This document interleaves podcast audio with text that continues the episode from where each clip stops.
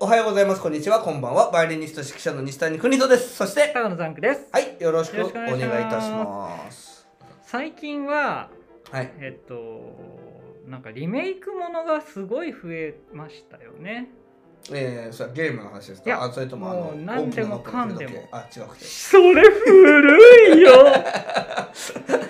リメイクといえなんでば、も平井堅の大きなのっぽの振るだけ。うんうんまあね曲もそのなんだろう新しく歌い直すみたいなのありますけどねうんカバーとか、あーだけあど、りますねほら例えば「新ウルトラマン」とか、まあ、ちょっと前だと「新ゴジラ」見たんですか「新ウルトラマン」見ましたどうでしたな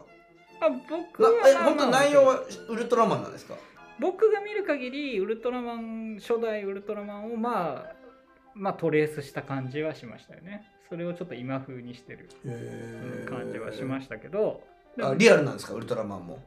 昔より。そうですね多分 CG ですねだから着ぐるみではないあれ、なんて読むんでしたっけエンタニって。つぶらやねああ、つぶらやか。、はいつもエンタニプロ、エンタニプロって言って。つぶらやでまあそれもそうだしう、ん。ね、ガンダムだって初代ガンダムのククルス・ドアンの島っていう映画がねうん2番エピソードがなったりなんかリメイクも、まあ、ゲームもねドラクエも何度も何度もリメイクされたりマリオもですよね。ファイナルファンタジー7もね去年かああそうかリメイクされましたしそうなんだなんかそう考えるとあとうんなんかリメイクものが本当に多くてまあ新しいものってなかなか生まれないのかなとやっぱり古き良きっていうのはありますからね、うんだからそそれれはを懐かしちゃいんんじとゃん伝統でつないでるっていうのはいいと思うんですけど、うんそれをやんないで潰れちゃったのがフジテレビだと思いますなるほどいいと思うもトンネルズの 潰れちゃった皆とさかんのまだあるけどうんおかげですとうんも、低調ですよね転調しちゃったんですよね、はいはいはい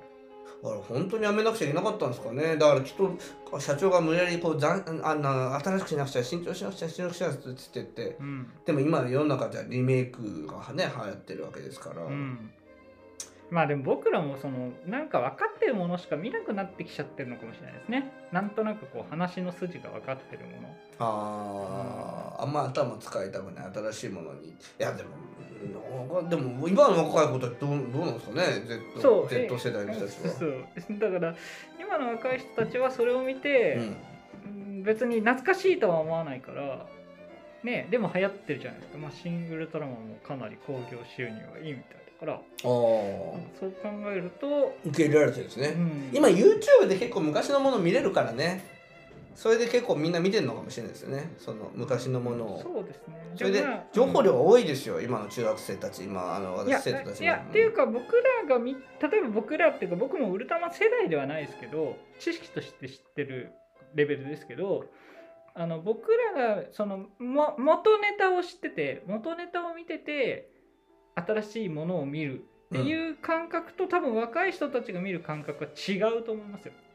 違うでしょう新ねしいものも全く新しいコンテンツとして見ているんだとは思うんですけど。うんなんかそれが、あのー要は、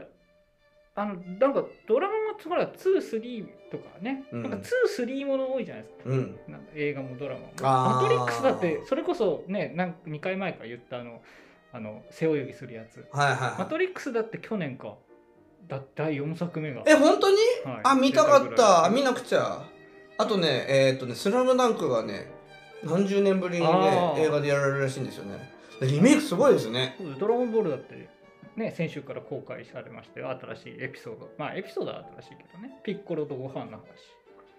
面白そはい、だからなんかそういうのが、まあ、ドラゴンボールとかね、コナンとか毎年続いてるから、うんまあ、リメイクってわけじゃないんでしょうけうど、はなんかそういうのが多くなっちゃって、うんまあ、うんいいのか悪いのか、なんか本当に気がつくと目の前がリメイクとか続編ものばっかりだなと思って、いいい振りですね はい、私100年ぶりにサン・サーンスとブルーフのバイオリンコンチェルトをリメイクしたんです編曲ですねはありがとうございます今日はリサイタルについて語っていきたいと思いますそれではタイトルコールいきたいと思います国とのポッドキャスト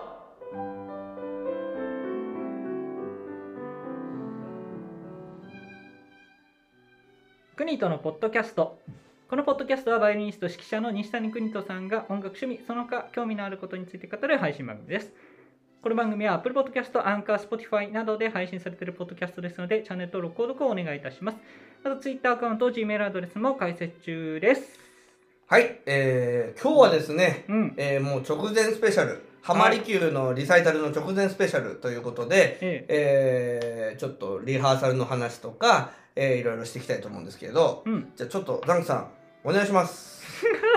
フライヤーをはい。お持たせしましたんで第10回西谷君とバイオリンリサイタルスペシャルバージョン。はいはい、えー、2022年7月3日日曜日、えー10、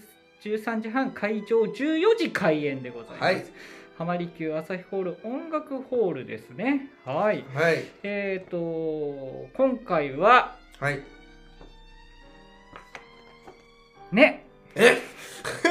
まあ、ピアノピアニストは、はいあの2の4はで、い芸大、えー、講師、はい国立音大講師のそして、えー、と西谷邦とリサイタル室内オーケストラということで、えー今回はそのオーケストラというかまあんなんていうんですかこういうのいや弦楽合奏団ですあねーなるほどはいではおプロのね、そうえー、形はい形で編成したオーケストラなんですけどももうやるとはい、いうことなので、で、えー今さっきあの、えーリメイクものと言いますけどまさはにいリメイクものですけど、はいえーブルフとはいサン・サンスの、はいえーバイオリン教室曲って本当はオーケストラフルオーケストラとやる、あのーあー編成のものなんですけど、はいはいはいそれを弦楽合奏版に私がリメイクしたなるほ編ど曲したはいものを、えー演奏するとうんいうことでございます、はい、えーフランクはまあそのままね、うんえーやるわけなんですけどそうだったはい本当はねメンデルソンのバイオリンコンチェルトっていうのを第10回、2000えー2020年の時にやる予定だったんですけど、はいコロナで中止になって、はいえーちょっとまあうん同じものやってもまあしょうがないと思って、うんそれでえー今回編曲してやることとなるほどなりました、はいえーかなりチケットとも、えー今売れ行きが売れ行きがいいとよはい良くて、えーもう前売り券が手に入らなくなる可能性があるのおで、ーはいえー本当にお早めに、えーはいゲットしていたそうだけですればなとね思います。 E プラスで、えー、と西谷邦人で検索をかけていただけるとおー探せるかと思います前売りは3000円当日は4000円になりますのでまあね席もしかしたら当日満員札ど札止めの可能性ありまありますのではい前売りでぜひ、えー手に入れていただければと思いますねはい、そうですね。はい、ということで、えーよろしくお願いします。CM いきたいと思います。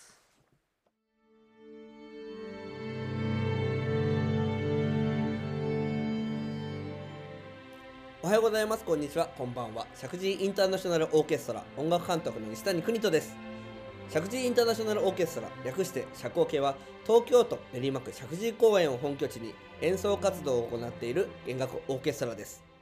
楽しみながら熱中して練習していたらあっという間に上達していたをモットーに各州で練習しております現在社交系では団員募集を行っております募集楽器はバイオリンビオラチェロコントラバスです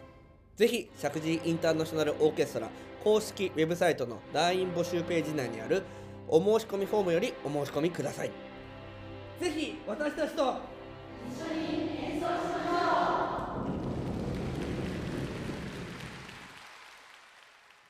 はいということで CM 開けたわけなんですけどはい、えー今日はね、えー、とちょっとバラしたんですけど、うん6月14日ですはい、なんでまあこれをもうあの流す時は結構直前だと思うんですけど、うんうんうんうん今の段階では、えー初合わせを今お終わったところなんですね、はい初合わせ、はい練習初めての練習ですはいだから、えーオーケストラとのねうん初練習が土曜日にあって、うんで2の先生とピアノの先生が火曜日にあったわけなんですけど、はいもうやっぱりねはっきり言って本番より一番緊張するのが初合わうせーなんでんすやっぱり緊張しましたねはい、もうストレス全開もうもうニキビが、うんあの青春のニキビがいっぱいはいそれはおできですようん別にあのおできって きでものね、うんあ吹き出物っていうの、吹き出物ねはいうんまあ、とにかくもうマスクの効果も切だってねああそうですね、うはいん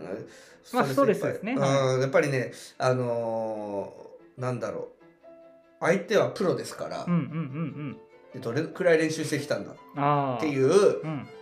そうやっぱり練習してこないとみんなのプライドを傷つけるわけですよね。はいうん、おお一生懸命やってるのになんでうんストレスとか練習してないんだよみたいなね。ああ、それはクイントさんがってことね。そうそうそうそうそうう。んやっぱりそう思われるわけなんですよ。うん、僕も思いますしねん練習やってなかったら。うんうんそうでそれのそのでは伴奏っていうか裏をやってもらうわけですから、はい、あのだから一生懸命一応自分としては一生懸命練習してアンプもしてはい、だけどねそうそうやっぱりそういうことなんででやっぱりどのくらい弾けるのかなと思思われるわけですから、うん、あのみんなに楽しくよろねあのなんていうのかな誇りを持ってやってもらいたいんでうん、だからまあ緊張はしますよね。はではちゃんと合うかなとか、あ、はい、ちゃんとあ編そうです編曲がうまくそういうことね編曲がうまくいってるのかなとうんうか、ん実際に鳴らしてみたらちょっと思ったのと違う可能性もありますからねそうなんですよ。おまけに今回この「サンサンスのバイオリン競争曲」って生まれて初めて弾くんでほうそうなんですかそうなんですよブルーファンは初めじゃないじゃないですけどフラッグもね、はい、はいそうなんでそれがまたちゃんとうまくいってんのかなうんうんうんうってん うんねえあのやっぱり昔か昔に習った曲っていうのは先生のお墨付きっていうのがあるわけですよね、はいある意味ねはい習ったわけだからえでも今ないんで自分自身でやってるんで大丈夫かなって思うんですけど、うんうんうんまあいあの伊藤先生は褒め上手なんではい褒めてくださったんでおーそれで OK ということにしますそうですね、うんまあ伊藤先生が言うなら間違いないでしょで、えーまあ、フランクのソナタも CD を作ったくらいではあるんなんね、あるわけなんですけど、やっぱりニーノ先生とねやっぱりうまくいけるいけちゃんと弾けるかなどんな感じかなニーノ先生も体調た喜喜んでやってくださってるのかなとかいろいろ不安があるわけなんですけど、うんまああのすごく楽しくやらせていただいて、えっはいと、このあの初合わせの模様ははい動画に上げました、うん上がってましたねあちこちに上げましたうんだからあちこちに上げるとね再生回数がねこうなんていうんですばからけるうんばらけちゃうんですけどね、はいまあでも一番最初の YouTube はうんあのなかなか、まあ、まあそんな大したことないですけど全部集めればねうんあの500くらいいくんで、おうおうおううんはいみんな見ちゃんと見てくださってるんだなっていんうん感じしますけど、うんはいあのー楽しくやってますんで、うんえー楽しい雰囲気でやってますはいまるで新庄を率いる西ハムのような感じですそれは僕はあんまりあものうロッテファンですからね違う違うそうじゃなくて、うんうんまあまあこれ話すと長いんで4時間半ぐらいかかあ るあもう、はいそれを3秒ぐらいであいや言えないはいそのファスト動画みたいにできないですそうかはいそうかそうか。で、えっ、とまあやってるんで、本当にね、あの、楽しくやってるってことは、やっぱ楽しい音楽が出来上がりますんで、で、今実はですね、動画をね、撮ってくださってる方がいまして、その、密着取材みたいなお感おじで。ーはいはいで、えーちょっとね、NHK のドキュメンタリーう番ん組みたいみたいなのを作ろうかとおお思っております。あのプロフェッショナルみたいなそうそう、ピンってやつ です。ピンってこう、あの、もうあの、ね、画面ではいはい文字だけ出てくるやつ。はい結局文字だけで終わったりし。で、あの、なんだ。そそれを今作り始めてるんで、うでんそれのちょっとまあなんだろうな、えーちょこちょこ出しで今初合わせのねうん動画を出してみたんですけど、えええどうでしょうかえ、いやあのすごいあの熱気が伝わってきてというか、はい、雰囲気が伝わってきてあ本番に向けてうんあこういうふうに作っていくんだなっていうのは思いますよ。うん、うんですよねきっとねあのーやっぱりねわ私ちょっとまあこれ音楽家のためになんか話しちゃう感じなんですどうけぞどどうぞ、はい、お願いもうそういうの多分みんないや聞きたいと思います。あのはいお客さんというよりは音楽家のための話なんですけど、はい、やっぱりコンサートってうん、お金を稼ぐとかそういうところでもあるかもしれないプロとしてはうんそうだと思うんですけど、うんそれはべきそういうべきではあると思うんですけど、うん一番大事なのはやっぱ宣伝の場だと思うんですよ僕ほ知名度を上げるというか宣伝をう、はい、、する音楽家のその西谷邦人リサイタルなら西谷邦人っていううん人をこうフューチャーするっていううん、場だと思うんですようん、だからいその前の宣伝も大事ですよ人を集めるために、はい、でもその後も絶対大事だと思うんですようん、だから僕は必ずその日にすぐにブログを上げるように示してますし、うん何かイベントがあった時はうん、、んでだからそういう動画を作ったりすることってのはやっぱ大事だなと思いますねだからみんなそこで終わっちゃうとそこで終わっちゃうんですけどそのはい演奏会でね、はい、その後もやっぱりファンを大事にするっていうかうん、でそのでそういう効果を高めていくっていうのはやっぱり大事なことかなと思うだからっていうのもあるんですけどドキュメンタリー、うん、うん、えーと作るんですけどうだからあのーなんていうんだろうなうん頑張りますん、はい、頑張ってください。はいどうですか、あの初合わせであのした感触、いや皆さん優しくてはい、すごくねあのモチベーションが高かったんです、皆さうんんうんうんうんやっぱりコロナ明けっていうのもあると思うんですけどあー演奏機会があんまりないという。うんそうですねでしかも前回中止になっちゃったっていうのもありますし、うんだからまあ演奏会の数もねなかったわけなんで、うんだからうんきっと若い子たちなんかはきっとチャンスがねうん本当に、うんうんうんうん舞台に立つうんね、まあまあはいやる子もいますけどね、それはね。でだからあのすごく喜んでやってくださってえすごくなんて言うんだろうなあの質問とか、うんこうした方がいいんじゃないかなっていう提案ものキャッチボールっていうんですえかね、うんうんうんレトロもたくさんあって、うんオーケストラの方楽しかったです。でもちろんニーノさんもあの喜んでやってくださってるんでもうニーノさんはね、もうずっとやってる仲間なんで、はいあれなんですけどオーケストラは結構初めてうんうんうんの方もいらっしゃって、うんうんあの安藤里乃先生がねはい連れてきてくださった、うんえーあの若いはい機体の奏者たちはいはいはいからベテランの毛利先生のような、うんうんうんえーもうプロやってきたっていうようなはいはい奏者までいっぱいいるんで、うんうんちょっとどうかなと思ったんですけど、うんうんすごくまとまりもあってうん楽しくやっていただきで今回僕はあのし引き振りするんですはね、いはいはいはいはい引き振りをするんであの、はい振りながらやるんでそれが大変なんですけど、ええええこれはねやっぱりねやっぱりプロとのあまあの引き振りは楽だなっていうの分かりました、うんうん前やったことあるんですけうど、んはいあのーその時にちょっとアマチュアのオーケストラでやったんですけど、はいやっぱりこう指揮の割指揮とバイオリンに集中する割合っていうのが変わるわけですよね、うんうやっんうんぱりそれはそういう意味では少し楽だなと思いますけどでもやっぱりね指揮者は欲しいですねうーん結局ねはいまあでもここは経費削減 で自分でできるならやってしまおうとなるいうほどなるほどことでやってみたいと思いますけど、はいでもそれも見どころですねうん、見どころですし、楽しいですね、こっちもね。うやっんぱり、二刀流 です。あはいああ、はいっていうツッコミがな。うんそこあんまりあんまり自分の中で食い大つ谷翔平、え翔平あ大んあんまり谷。あんまりそこに食いつく要素が僕の中になかったんですすいませんそうなんですか。はい、いやすごいことなんでしょうけど多分その凄さが僕は分かってないからですねじゃあ、自分で言っちゃいましょうか、すごさん。はいはいじゃあ言ってください引き振りだけじゃないんですよ、今回すごいのは。はいこの共奏曲2本やるっていうのはものすごいことなんですよ、ブルーフとサンサンスの。ん普通ソリストっていうのはいコンサートで1曲だけなんですよ。うんうんうんはいはい競争曲をやるのはねうんうんそれを2本編曲してや自分で弾いてうん引き振りしうて、んでしかもそなたもやるっていうう、んうん僕は生きて帰ってこれるんでしょうかっていう。最後立っていられるのかともうひ引き終わっちちゃょうっととバ体タン力っつてけなないっとちゃダうメでんじすゃよないかとね。体力つけないとダメですよね。そうですよゴールドジム。そっち ご飯じゃな昨くて日ね、ちょっと誘ってくださったんですけあど、そうそうそうゴールドジムって何やるとこなんですかね。体鍛えるところなんじゃないですかちゃんとあの、あれですか、あの、体力もつくんですかね。要は持続力が欲しいんですよね。スタミナってことスタミナ。うんスタミナっていうのありましたね、昔ね、曲ね。知らあんれ違う、あの、ビビアンスーの、なんか。ああはいはいはいはいあのブラックビスケッツそうそうそうそうそうそう。はいはいはいはいあったかもルルルルそれはあのタイミングですあ、タイミンミングがスタミナじゃないね。全然違う全然違うじゃ、うんん、世の中勘違いって多いですね。ね、いやそういう曲がさ3曲ぐらい出したからそういう曲あんのかなと思いましたよ、うん全然違うじゃん、全然違いますね。じゃあもう全然違うから全然違うトークいきますうんよ。どうしてよこうリサイタルの話みんな聞きたくて聞きたくいてやーもう、ねもうもう百百えいなんだ百分は一一見見ににししかかずず。来て見てくださいがもうものすごいことしてますんで。スあタミナあったあったんでしょ。うんほらデビュー曲がスタミナ。嘘じゃないでんでも、すさよ。っき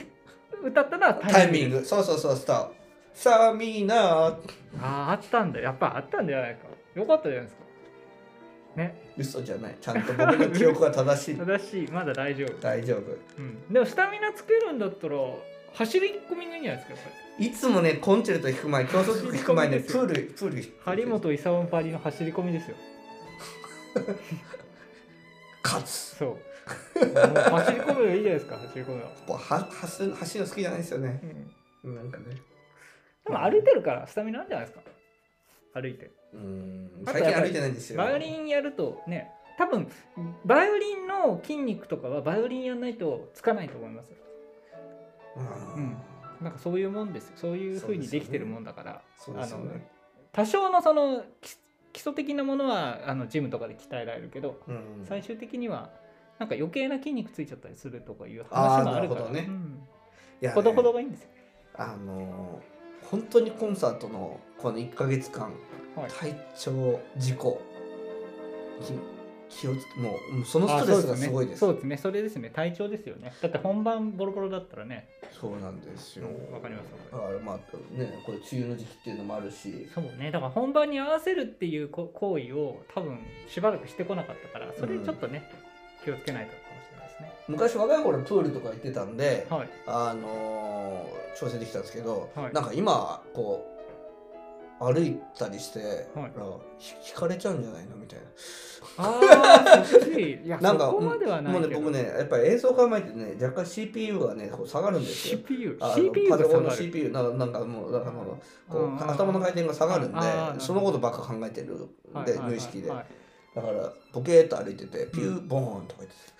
ねやったら嫌じゃないですか、はいあと体調ね病気にもなった病り気なんかはい変になんそれか汗かいてプール行って、うん、そあれの風寒邪くなっちゃってね風邪ひいちゃったら風邪ひいちゃうとそれは良くない。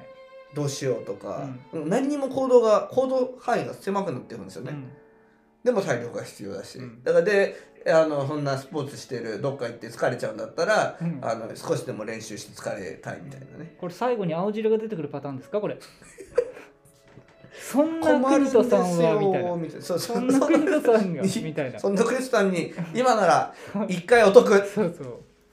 1ヶ月分無料一ヶ月分無料一ヶ月そん分だなから。そんな流れでしたけどでもまあ普通通りしてれば大丈夫じゃないですかそうまあまあいつもよりは気をつけなきゃいけないと思いますけどそうですあね。ーもそううですね迷惑かける量が半端ないですからそうね。ですねだからそのやっぱりピークに持ってく作業っていうのは多分プロの方はね国田さんなんかずっとしてきたでしょうけど、うんまあ、コロナでちょっとそういうのが空いちゃったからこの間あの何あのサラサーテっていうはいはいはいね雑誌でええ偉そうなこと書いちゃったんで。はいまあ書いたわけじゃないですけど書いていただいたんでええインタビューではい。そうあの直前はどうした方がいい、うん、うん、あ、それ読み直せばいいじゃないですか。そっか国とに習えばいいんだそうちゃそんうとそうそう。いいこと言いますね、うんそれな、言え、言えじゃあゃちょっと読み直して、はい。こんなの聞かねえじゃねえかとか言って あ、それもまた面白いですね。突っ込んそでるれ、もまた面白いかもしれないですね。うんはいか漢方も飲んでないですからね今あ、むー、そうなんだ。飲まないとねあ帰ってね。帰ってそ飲まない。うあアレルギーがひどくなっちゃってへーもう漢方じゃ効かないレベルになっちゃってあーそれちょっとまずいですね。うーんこれねきついですね、うん、うん。さて、えーじゃあ恒例のはい。コロナ予想っていうのをはいはい。やりたいと思いますけど、もうだんだん熱も冷めてきましたねコロナ予想もうね、ん、そうね。なんかもう終わっちゃっ良くなってきたというか、どうでもなくなってきたのかもしれないですね、世間的に。うん。一応ね、えー昨日6月13日月曜日は、はい。あの感染者数が東京都ね1000人切った東京都ねうん東京都ねまあ、900人ということですけど、うんうんうんどうですかねまあそご意見どうなんでしょうわかんないですねでも月曜日かだからわかんない、うん、だから今日は1200円ぐらい、でもまあやっぱり仙1200台人仙台をずっと続けるのかな1000人ぐらいのをねあのですね、はいまあ、私の持論からいくと、はいまあ、もうみんな知ってることですけどはいそのその数だけじゃないと思うんですよコロナかかってるのは。ああか,、うん、かかってる方はねうんただ判明しましたよっていうだけです、 PCR を受ける数抗原検査抗なんとか検査抗体検査をうん、受ける数が多くなるのが冬の時期なんですよ寒くて風邪ひきやすくなるかあらあはいはいはいはいはいで勘違いしてっていうか勘違いじゃないんだろうけどうんで症状も出やすくなると思うんですよ具合悪い寒いし具合悪くなるからうんうん風邪の人が増えるってことそうか風邪の症状を起こす人が増えてそうすると PCR が増えるからそうするとあこう実はコロナでしたみたいな人が出てくるってこともう完璧ですよ全部言われちゃった 今はそうでもなくてそれでだんだん暖かくなってきてあー夏になるからはいはいはもうあの自動的に減っていきますよいねなるほどねもうそろそろあのカウンターカウントやめてほしいけどねと思いますけどうね、んあのー学校の体育の授業もはい今はもうマスクを外せっていうああそうですね学校もあればそうじゃない学校もあるぐらいな感じになってきたみたいですよねうんうんうんうん逆にき危険っていうか、そう熱中症とかねはい、ううんん、そうバイオリン界もね悩みますけどねああそうねでもバイオリンだからまあ息はね息継ぎとかそうなん結です構呼吸はしてるけそどでもはっきり言ってバマスクをしてられる演奏なんか面白いわけないんですよ、うんまあわかりますわかりますプロとしてどうなのと思いますけどねだからまあでもしょうがないですねそれね、コロナ感染しちゃったら嫌ですからね、うんうんうんうんそうそうそうここはこううまく思わなくちゃいけないんですけど、はいでも、うんね、コンクールとか見ててもやっぱりマスクのしてない人の演奏はやっぱりすごいですよねあだかーら捨てられないんでしょうねあーそうでしょうだからねもうそういう感じなんでしょうねそういう、えー熱い演奏はありますし私ねそうだからまあ難しいところですけどねだからこん今回でもよかったじゃないですかまああなのしほでらうんいつものパターンだとここでブワーッと上がるっていうのがどうもそれはなさそうじゃないですかあそうですね、うんあのこの2年間のはい法則で私がイベントを何かするためにぐわーっとね、感染者数が上がってたんですけどでもねこの間の社交受けの時もそれはなかったわけでしょだなかかったらそれあのジンクスがついにジンクス破れたんじゃないですかだからそそれまでがこう10分の10ぐらいだったんですけどはい10分の910分の8とだんだんああはいはいはいはい確率が確下率が下ががっっててききててうんよかったですけどどどうですかこれからどうなると思いますコロナ全くわかんないっていうかでも普通の病気になっていくんでしょうけどでも状況は変わってないわけですからそのえっていうのは感染者数が増える減るはわ変わってきてるけどコロナっていう病気に対して特効薬が出てるわけでもなくだからかかっちゃうとやっぱりまずい病気っていうことは変わらないと思うんで。んまあ、そのあたりはいついつねいつそのうん要はだからやっぱりインフルエンザと同じではないわけじゃないですかインフルエンザは一応薬があるし、えーっていうことを考えるとやっぱり一番最終的に安心するのはこれを飲めばコロナに効くよという薬が出た時にようやく